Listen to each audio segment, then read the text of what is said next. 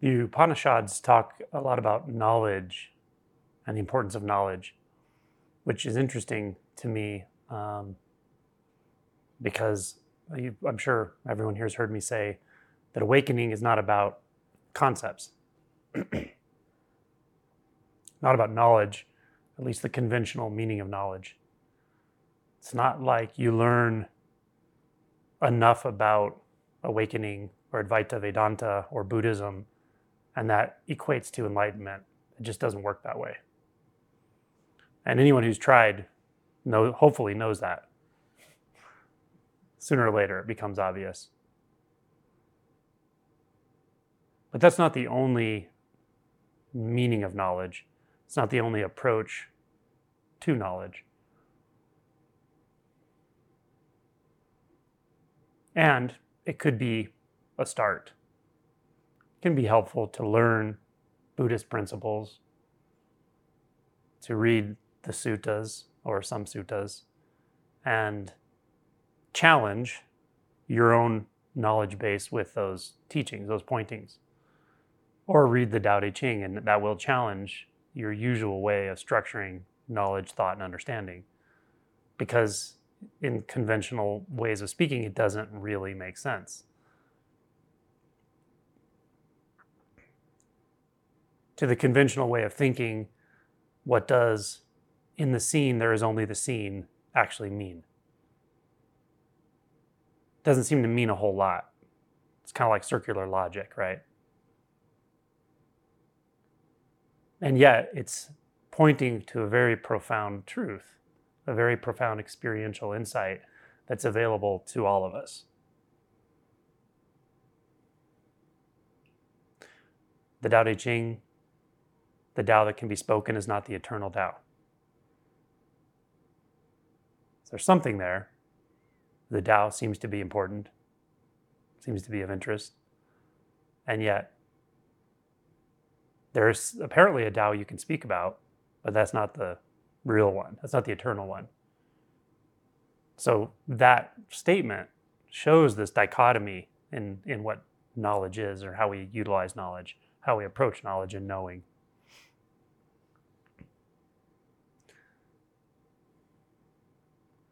So, by various means, we will get to the point where we exhaust the usual way of trying to know, trying to understand, to set ourselves free. We'll exhaust the usual way of using knowledge, trying to understand concepts about something, including enlightenment and awakening, uh, will exhaust the tendency or the belief that we can use that kind of knowing to end our own suffering, to figure out what the heck they're talking about when they talk about enlightenment, liberation. What does that even mean? Is it just another concept, another dream? another false promise? Or is it something completely different, something else?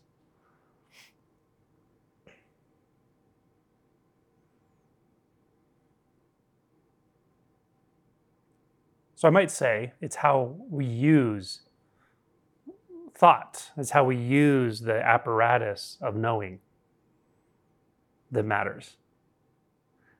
And if we use it in the habituated way, the way we've just found ourselves using it as an as we've become aware of ourselves as an adult, um, we can very easily, without noticing, stay in one mode of using thought and knowledge. And it's a very narrow mode. It's a, and it's also a very um, well defined mode well defined by conditions, by conditioning, actually.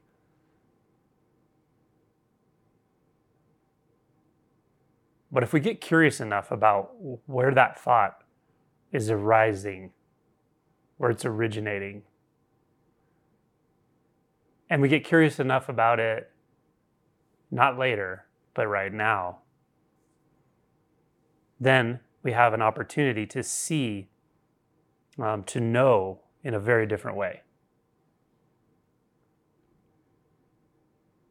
How does a thought arise? How important is it to even investigate that? How important is it to know that? Is it knowable? What is a thought? What is a single thought? To back up a moment, another way into this um, exploration, another way to become interested in thought, is to see, as many people do, that thoughts somehow, something about thoughts is why we suffer. Anxiety, depression, self doubt, hesitation, frustration, expectations that have blown up in our face and cause us to apparently suffer because things didn't go the way we thought they should or the way we thought they would. All of that, if we just take inventory, is structured in thought.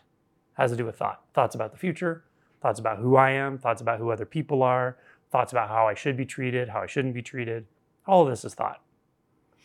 So that's another way in. That's another way we become interested and go, wait a minute. What is it about thought that causes us to suffer?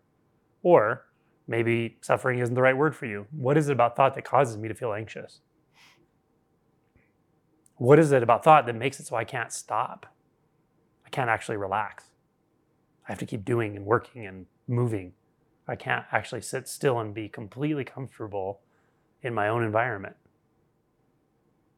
I can't play like I did when I was a kid without concern for anything, without concern for when the play was going to end, without concern for what's going on in the world, without concern for whether I'm a good kid or a bad kid. We just played. We just engaged life. We engaged the senses. A boat in the bathtub, you know, blug, blug, blug, blug, blug, blug, blug, blug, blug. Just pure play, pure enjoyment, pure simplicity. We didn't even know we were playing. It's that simple, right? When did that end? Why can't we do that now? So when we take inventory in this way and we go, man, something seems to be getting in the way. And then we notice what seems to be getting in the way is thought, something about thought, something about me being in an internal dialogue, doubting myself. You know, I can't play in the bathtub because I'm too old for that. I can't play in the bathtub because I have to go take care of XYZ. You know, I can't just roll in the grass because the neighbors will think I'm crazy. All right. By the way, we're gonna do grass rolling later. So um, you know, whatever it is, though, I can't I can't just fully relax here because even though I'm relaxing, relaxing has become an activity. I'm just, while I'm relaxing, I'm planning my day tomorrow. I'm on my computer. I'm on my phone. Right? What?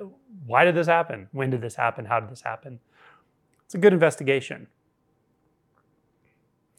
And again, if you just kind of look at what's actually extra there, it's the thoughts. You know, tomorrow you don't find in the environment. You don't find when you're looking out at a beautiful meadow, you don't see tomorrow. You just see the meadow. you don't see yourself, you just see the meadow. You don't see problems, you see the meadow. You don't see solutions, you see the meadow. Very simple. And, and for a child, it is that simple much of the time. For animals, it's always that simple.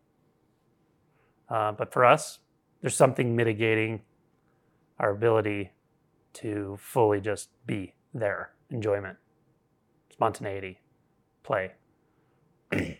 so it's thought, or it's something about thought, something about a reaction to thought, perhaps. So, any of these ways that we come upon this investigation are fine, of course, through curiosity, through suffering, through trauma, through complete disruption in, in our life expectations, through illness. Many people, well, I can think of a good handful that I know personally, um, went into a very deep inquiry and a very deep awakening after a, a life threatening diagnosis or a diagnosis that isn't threatening your life. It's basically sending you a message that your life will not be as long as you thought it would be. That can lead you into a um, very sincere, very sincere investigation into who and what you are and who and what you're not, most importantly. So, all kinds of things can lead us to this curiosity, this query, this investigation. Maybe it's a, you know, you grew up as a Buddhist, you grew up as, you know, who knows, you grew up in contact with some tradition that talks directly about this. That may be it as well. Um, but to me, at least from what I've seen, the investigation into the nature of thought and consciousness in one way or another, maybe not spoken in that way, um, may not sound like that at all. In fact, if you pick up the koan, what is mu? Doesn't sound like you're thinking about or investigating thoughts or consciousness or anything like that. But that's exactly what it's doing. It's investigating your true nature in such a direct way that our reaction to thoughts, our need to put thoughts between ourselves and, and experience gets in the way of that investigation at some point. And so it has to stop to really know what Mu is. So it's brilliant. It's a brilliant approach. so there's not even a right approach in, as to how we inve- do this investigation, but we will investigate it at some point. We can investigate it through belief, through just questioning belief after belief. And I think there's a lot of conventional models for that, meaning non direct kind of awakening approach, like I talk about. There's a lot of conventional models for that. But what's interesting is that without the context and the intention of going through the roots of identity and beyond identity, I think a lot of the conventional approaches will kind of hit a wall, but because they don't, they, they'll start to probably hit a fear barrier. Things like therapy, for instance. You know, there, there's a lot of asking questions and investigating beliefs in therapy, but doing therapy doesn't necessarily wake everybody up, right? Because you'll get to this place where the questions start to get a little scary, right? You'll start to notice maybe that the one you thought you were doesn't seem to be there when you really start questioning in a deep way. I had a friend who was a neuroscience, neuroscience like undergrad, and she spontaneously led herself into this questioning about who she was, about the way consciousness works. And she went completely beyond the sense of self. And it really, really freaked her out. she didn't she didn't expect that.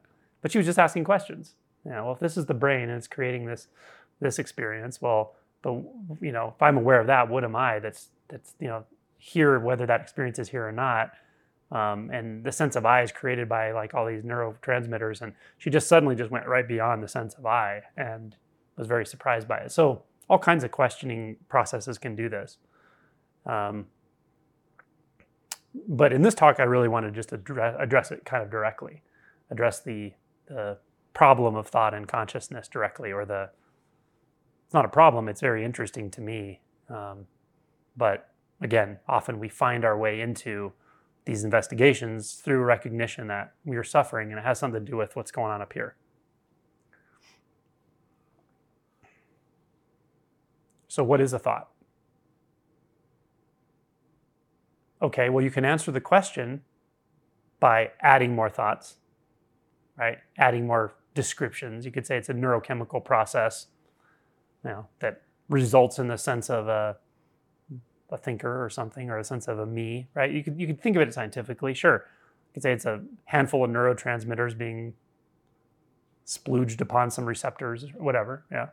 Or you could say a thought is um, a sort of image in the mind. Oh, okay. Well, that's that's a little clearer in experience. That's a little more experientially accurate. Or a thought is uh, some language that's not spoken; it's internally spoken. Yeah, it's reasonably accurate, right? Um, so those are ways of answering what thought is by using more thoughts, by becoming a little conceptual or a little reflective. And the latter answers I gave there are more directly reflective, like you almost reflect in the immediate to know that.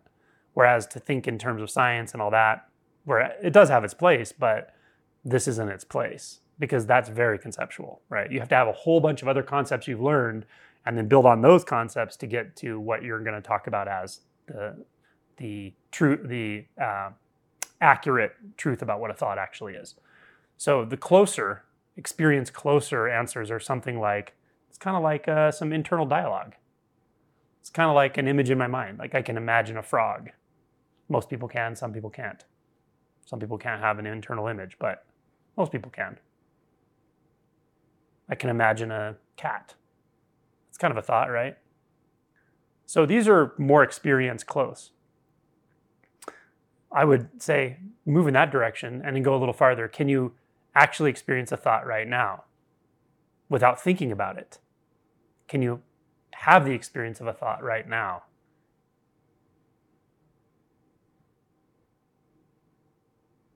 Are you already having the experience of thought before it becomes thought?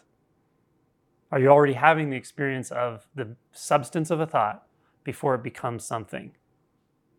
Before it becomes structured as an internal experience defining what's going on right now? Is it kind of already there? Something's already there, and that something seems to morph into a thought or a perception. Is it something like that? Can you feel into that?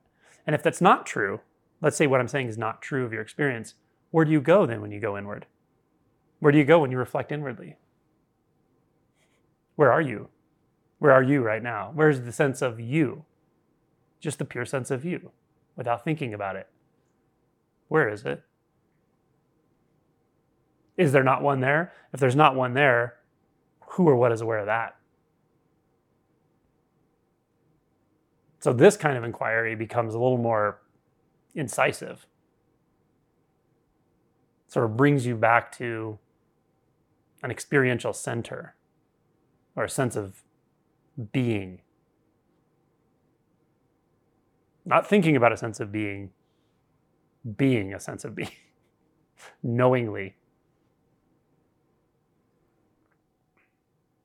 These are all simple adjustments in your experience right now to just investigate this. Another way of saying it would be okay, right now I can know, and I'm not talking about truth value like it's true or false. I mean, know in the sense you could think about it, right? I could know that tomorrow is Friday. Right now, I could have that thought that says tomorrow is Friday. I could know that my car is red. I could have that thought right now. My car is red. I could know that a frog is green or something by imagining it, right? There's that kind of knowing. Now, can you know knowing without a thought? Can you know knowingness? Can you know the, the substance of knowing without it becoming something defined? And if you can sense into that, did you do anything for that to happen? Or is it already there? It just is. So, knowingness in this way, and if this isn't obvious, go back and do this. You know, like when you people watching the video or whatever, go back and, and actually go through what I'm asking you to do. Spend some time with it, you know. But if it's obvious, then you'll know that the knowingness is uncaused. You didn't do it. It's not um, conditional it's the source of conditions.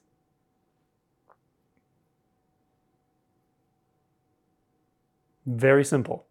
Simpler than simple. It can't get any simpler than this.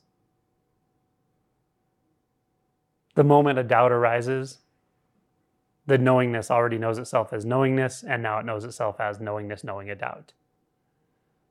The moment an affirmation arises, like I understand this, the knowingness already knows itself as knowingness, and now it also knows itself simultaneously as affirmation, as another thought.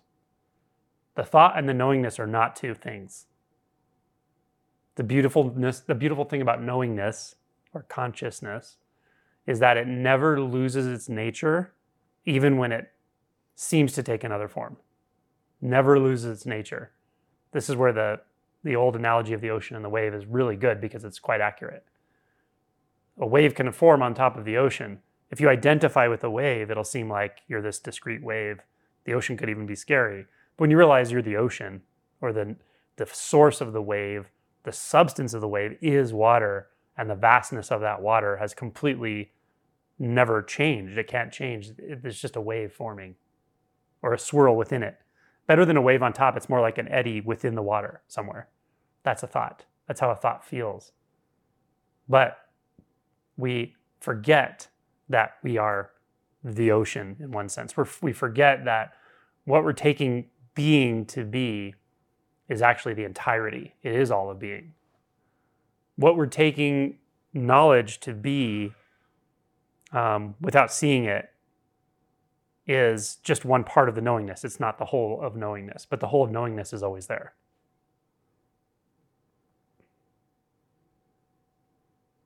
When this clicks, it's kind of funny because it's almost as if all of everything you thought you knew or, or did know, everything you knew, all your life, your history, your past, all thoughts, all beliefs, all of it is just suddenly illuminated with that knowingness. That's knowledge. In my my humble interpretation of the Upanishads, that's knowledge. I think that's what they meant by knowledge. It's a very different kind of knowledge. John Tan had a thing he said he used to lead himself back into that experience of of unbound I am, and it was um, anything and everything there is that is is me. To me, that says the same thing. It's that knowingness is all encompassing of anything we could perceive, of all types of perception, including the major type of gross perception, which is thought. And it's a, quite a relief often. It's like, wow, I couldn't go anywhere if I tried. Where are you going to go? You can't, you can't be lost. You can't be found. You don't need to be lost. Lost and found doesn't make any sense. Lost and found occur within you, so to speak, in this way of speaking. Within the vastness of being, which is the only way you could ever know yourself. All the ways you know yourself, all the divided ways you know yourself, right? I'm you know anything anything you think you know about yourself limits what you are, right? It means you're a whole lot of other there's a whole lot of other things you're not. All those limitations, those are also just the knowingness. Those apparent limitations. All the things you think you're not, those are also the knowingness. The knowingness is the whole experience of being. You. That's what people mean by the I am sense, I think, that, that use it in a traditional way.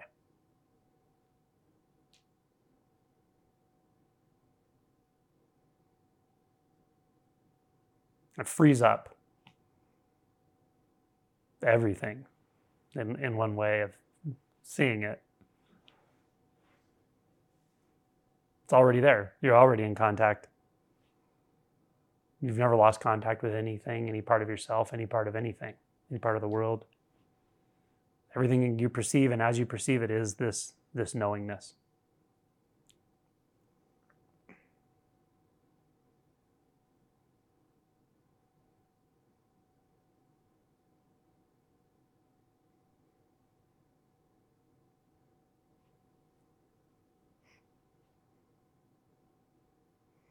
And consciousness is one of the five aggregates.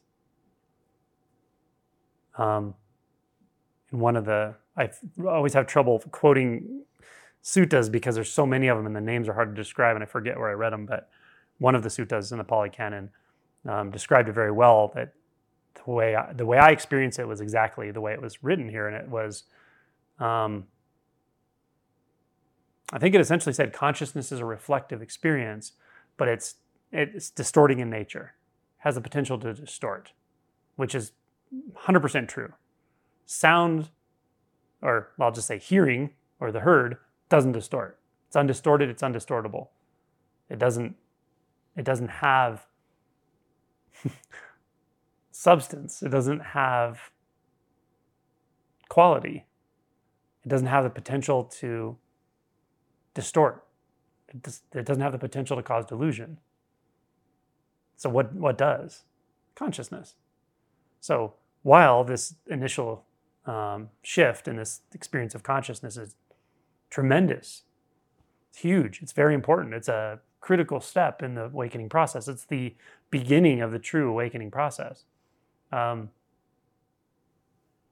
there are a couple things to know about it. So this maybe is a little bit more like esoteric knowledge or later knowledge, but it's helpful to know that it, it can be distorting the, the reflective mind, even when you see the reflection as one whole reflection, even when you see the ocean and feel the ocean as one whole ocean, the oceanic experience of being, that's great.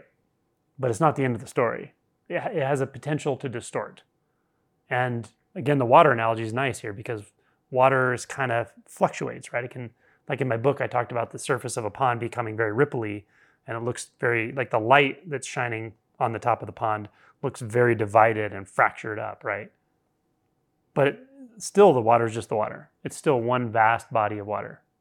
Nothing has become divided ever anywhere.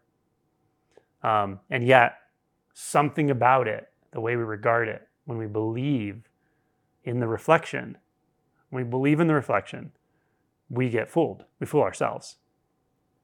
And we fool ourselves in a very specific and kind of fascinating, but it's a little bit tragic way. We become convinced we are one of the reflections. That's very strange, but it can happen for some reason. And when we become one of the reflections, then all of the other reflections are not us. That feels isolating. Again, distorting, distorting in nature. It's not the fault of consciousness. It's not the fault of the ocean or the pond. It's sort of the fault, if there is a fault, in the way we interact with it. If that makes sense. So again, thoughts are not a problem. The way we interact with them. A thought we believe it can be extremely distorting. A thought that's seen as a thought is not. Right? We can have a thought that says, I hate that person. But when we see that's a thought, it's just a thought.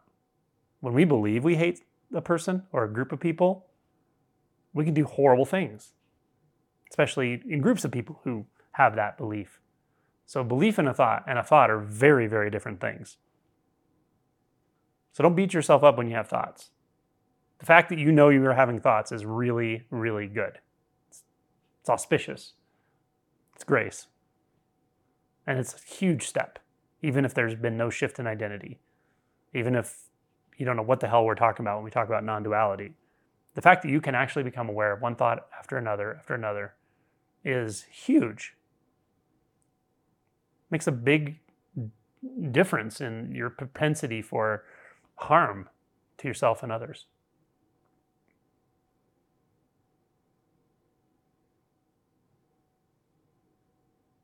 I think Eckhart Tolle said in his book somewhere, the moment you become aware of a thought, you're you're already in presence. I think is how he said it, something like that.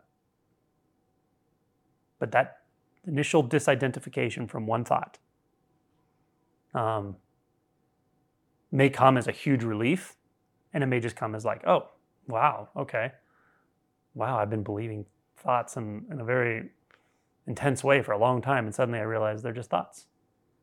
A thought that says I'm fundamentally messed up, just a thought. A thought says I need to figure this out, just a thought a thought that says, you know, Joe Schmo is is a rotten person, that's just a thought. Really, they're just thoughts. Again, that doesn't automatically lead to the insight, the direct experiential insight of vast unbound consciousness, but it can. And if you if you're vigilant enough about it in the moment, like moment to moment, as a process, as an inquiry, it can definitely lead to that. Because pretty quickly you're going to see how much actually is thought. The sense of being the thinker, the sense of having knowledge of a world, all of it. It's not, it's not to say there's no world out there when you're doing this. You just realize the world you think that's out there is a thought. There may or may not be, but it's not what you, it's not the thought. The thought isn't it, right? it's a thought, it's reflective. It's distorting. Sometimes it's a little bit distorting, sometimes it's a lot distorting.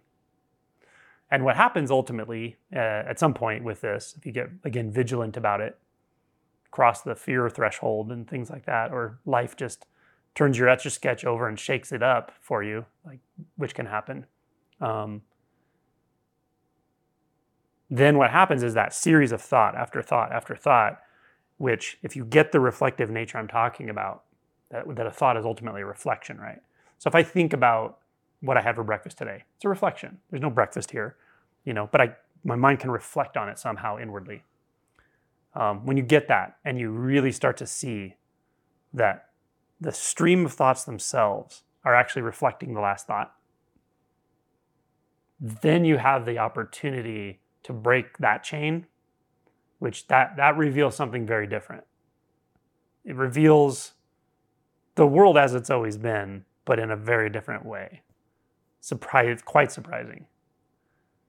So that's what I mean by being vigilant, thought after thought. If you just kind of here and there notice thoughts aren't what you think they are, and you know notice a thought as a thought here and there, that's good.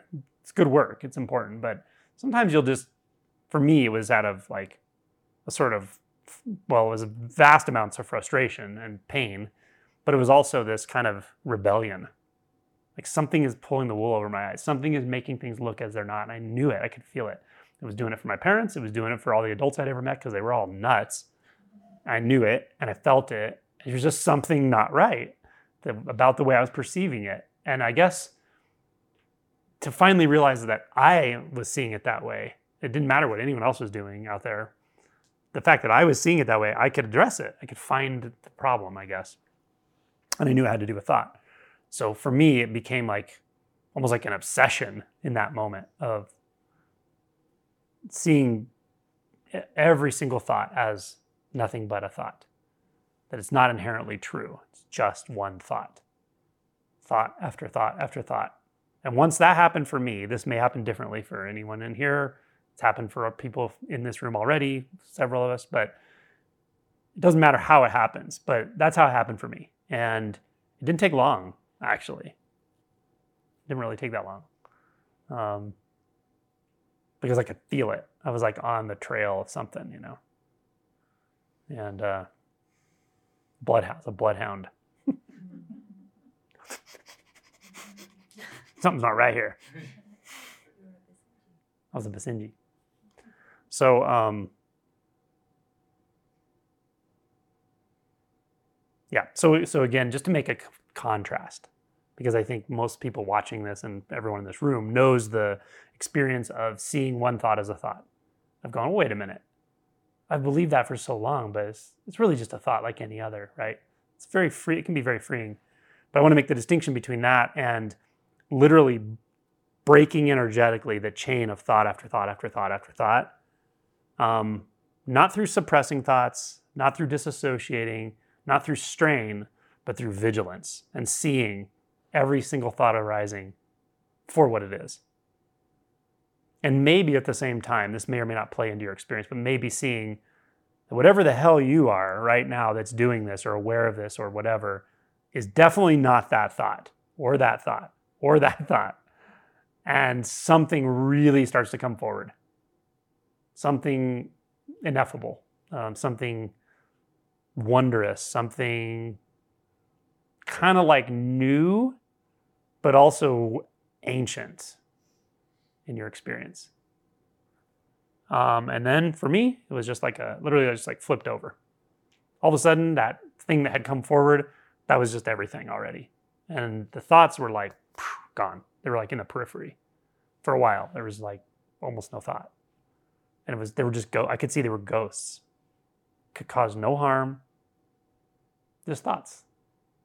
There was no tendency to grab thoughts, pull onto thoughts, struggle with thoughts. They were just gone. And there was just sound, movement, sensations. And when there was a thought, there was just thoughts. There wasn't a strain or struggle with the thoughts. So it was just one seamless experience, is one way of saying it. But the seamless experience was very light. It was very, well, more than light. Uh, it's no substance. This hasn't really changed, by the way. I mean, there were definitely like a lot of shadow work and a lot of stuff that had to be worked through and continues to. I mean, it never stops in one sense, but um, but the fundamental knowing of this ease, this formlessness, I mean, that doesn't change. Doesn't doesn't like come back. It's not like you can suddenly believe in the thought world again. you might believe a thought, you might get caught in a thought and get caught in a narrative, but you won't feel the, uh, that inner world of that narrow band of experience anymore. So it's broken.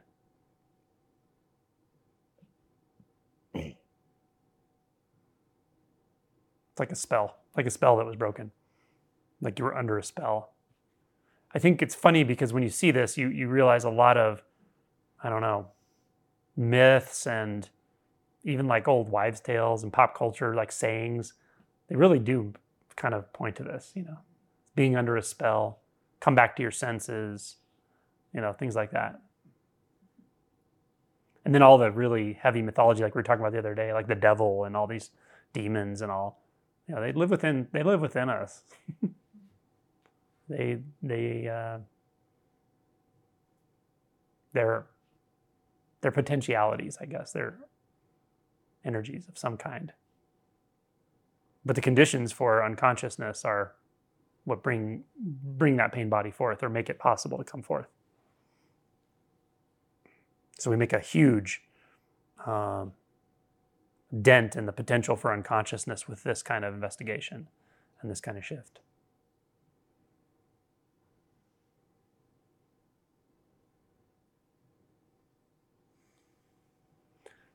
So if this ever feels complicated or complex or evasive or whatever, you can always ask yourself simple questions. Everyone has the potential for this. You don't need some, you know, wizard non-duality teacher to say some magic words to you. You can just ask yourself, what is a thought right now? Go right to it. What is consciousness right now? What am I right now? What am I that's knowing? What am I that's perceiving? What am I that's looking out of those eyes?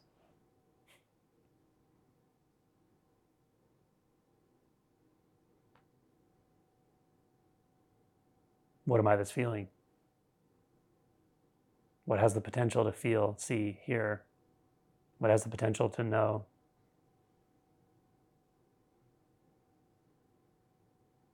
I think uh, John Sherman said he boils this whole thing down to like a really simple question of um, or a statement of put your attention in what it feels like to be you. An active inward looking. It's a pretty good way of saying it, actually. Put your attention in what it feels like to be you. Like, you know what it feels like to touch the dog. You know what it feels like to touch the chair. You know what it feels like to feel the air. Great. Now put your attention on what it feels like to be you.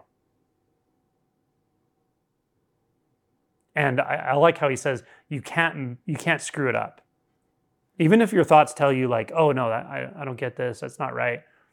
You probably touched in for like a second or a fraction of a second or a thousandth of a second. But you will succeed at it. And he said, then you can try again and again and again. You know, it'll often occur to you to do that again put your put your attention in what it feels like to be you. it's kind of genius.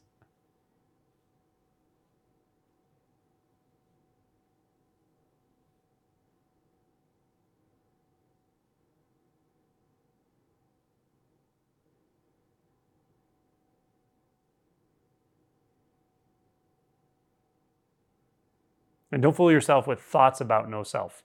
Don't fool yourself with doctrine. It's very easy to do. Oh, I know there's no self. Oh, you do? Where do you know that from? Right now, I mean. Where do you, where's that knowledge coming? Where, where's the knower of that right now? It's closer than that knowledge, I promise you that. So go there.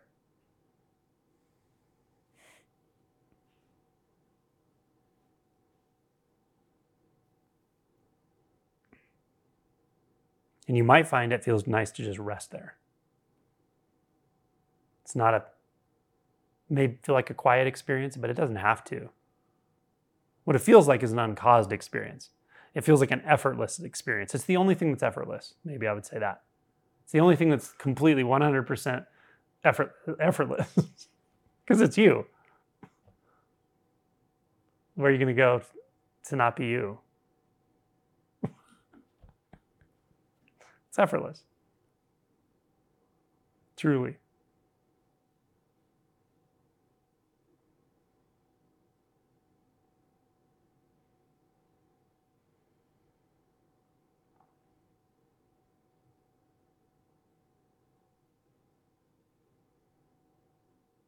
So it's the knowledge of knowledge. It's the knowledge of knowing. It's the knowledge of knowingness. It's pure knowledge. Pure knowledge before it becomes understanding. Pure knowledge before it comes becomes structured as a thought. It's a beautiful word, knowledge, then. There may be some ancient Vedic scholar rolling over in his grave hearing me say this, but I'm pretty sure that's what they mean. Because they don't mean, they can't mean like, you know, some Vedic words or, or some scriptures, you know. And, it, and also when you read it's interesting at least when, when, i read about it and i haven't read a ton of stuff out of the upanishads but when i've read um, it's it's very vaguely defined which is cool like it's it's not really structured in the way it's defined the knowledge it's just this word that kind of stands out and like you at least again this is totally my perception. It's like i know they mean something by that and i know they don't mean what most people would think they mean or they, they don't mean the usual meaning of it. It's kind of cool how it stands out. Um, yeah. Knowingness is a really good word for it. Uh, another way in is to ask yourself how can i know something How can I know anything? How can I know something? What's required for me to know something? The knowing of it, the knowingness. So sort of like a mirror. If you look into a mirror, um, the reflectiveness of it is required.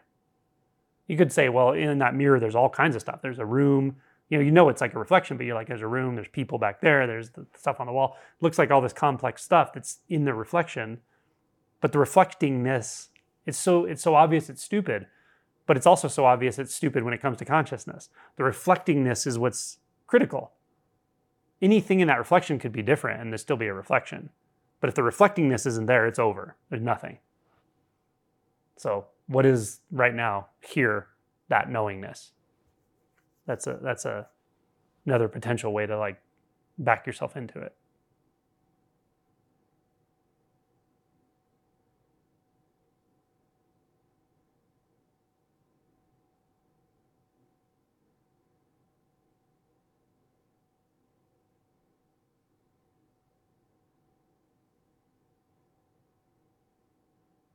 Chad's reaching for something over there. How we doing? 12 minutes. Oh, okay.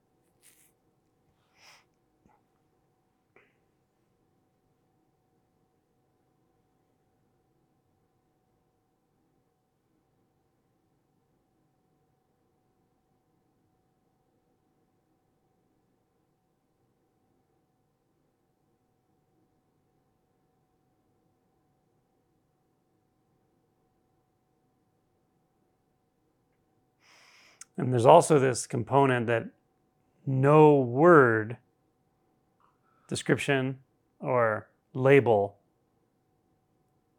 is it. And that's really important because it's also why mu, like a koan, works so well, but specifically mu. What is mu? The way it's used, because you you can imagine anything about what mu is and go in and tell a Zen teacher, and they'll send you right back out to the cushion because you're giving them a label, a description.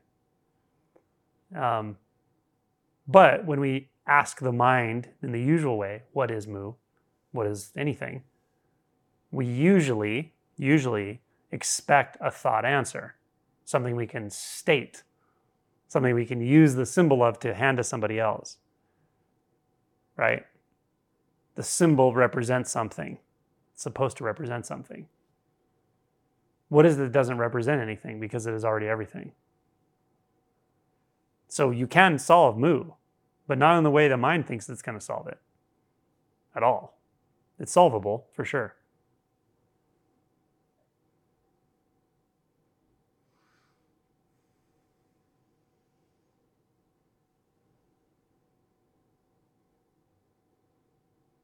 And also, that koan to me is quintessential way of to have a one-pointed approach, one-pointed, because it it becomes so concentrated. All of the will can be there, the will, the struggle, the frustration, all that will can be in there and can be directed with the koan. And and yet nothing is given to the mind, the thoughts at least. No thought will suffice. So all that will that's usually directed into thought suddenly is not directed into thought anymore, but it's directed somewhere. It's directed into your true nature. And it turns out that's a really good approach. It may just be that the mind goes quiet long enough for a reset to happen. But it works somehow. For for many people. It doesn't none of these are exact approaches that should work for everyone. Everyone's a little different. Um, many people use inquiry into beliefs. Um, for some, it just happens. It's a sort of random event. Find your way, you know, that find your way into this. Find whether it's curiosity, stubbornness. I think I, mine was more like stubbornness frustration. But again, this is uh, there's almost like a mystical thing about this because your way in is only the right is the only way in. It's the right way in because it's you. It's your true nature. So, um, so, so a, another component of this is just suddenly tripping over something like your mind or your will and landing right into a really profound and surprising authenticity. It's it's like it was the first time I felt authentic in my life. I'll say that for sure. The first time I felt authentic, felt real. Everything before that felt like a dream, not a comfortable dream either. By the way, not a happy daydream. It was a shitty nightmare dream for me it was so it was so small and contracted. I did not realize there was an outside of that. So it was a surprise. We hope we can title, title this video "Waking Up from the Shitty Dream." Waking up just from the shitty nightmare of being a human being. no, we won't do that. Okay, I think that's everything I got to say.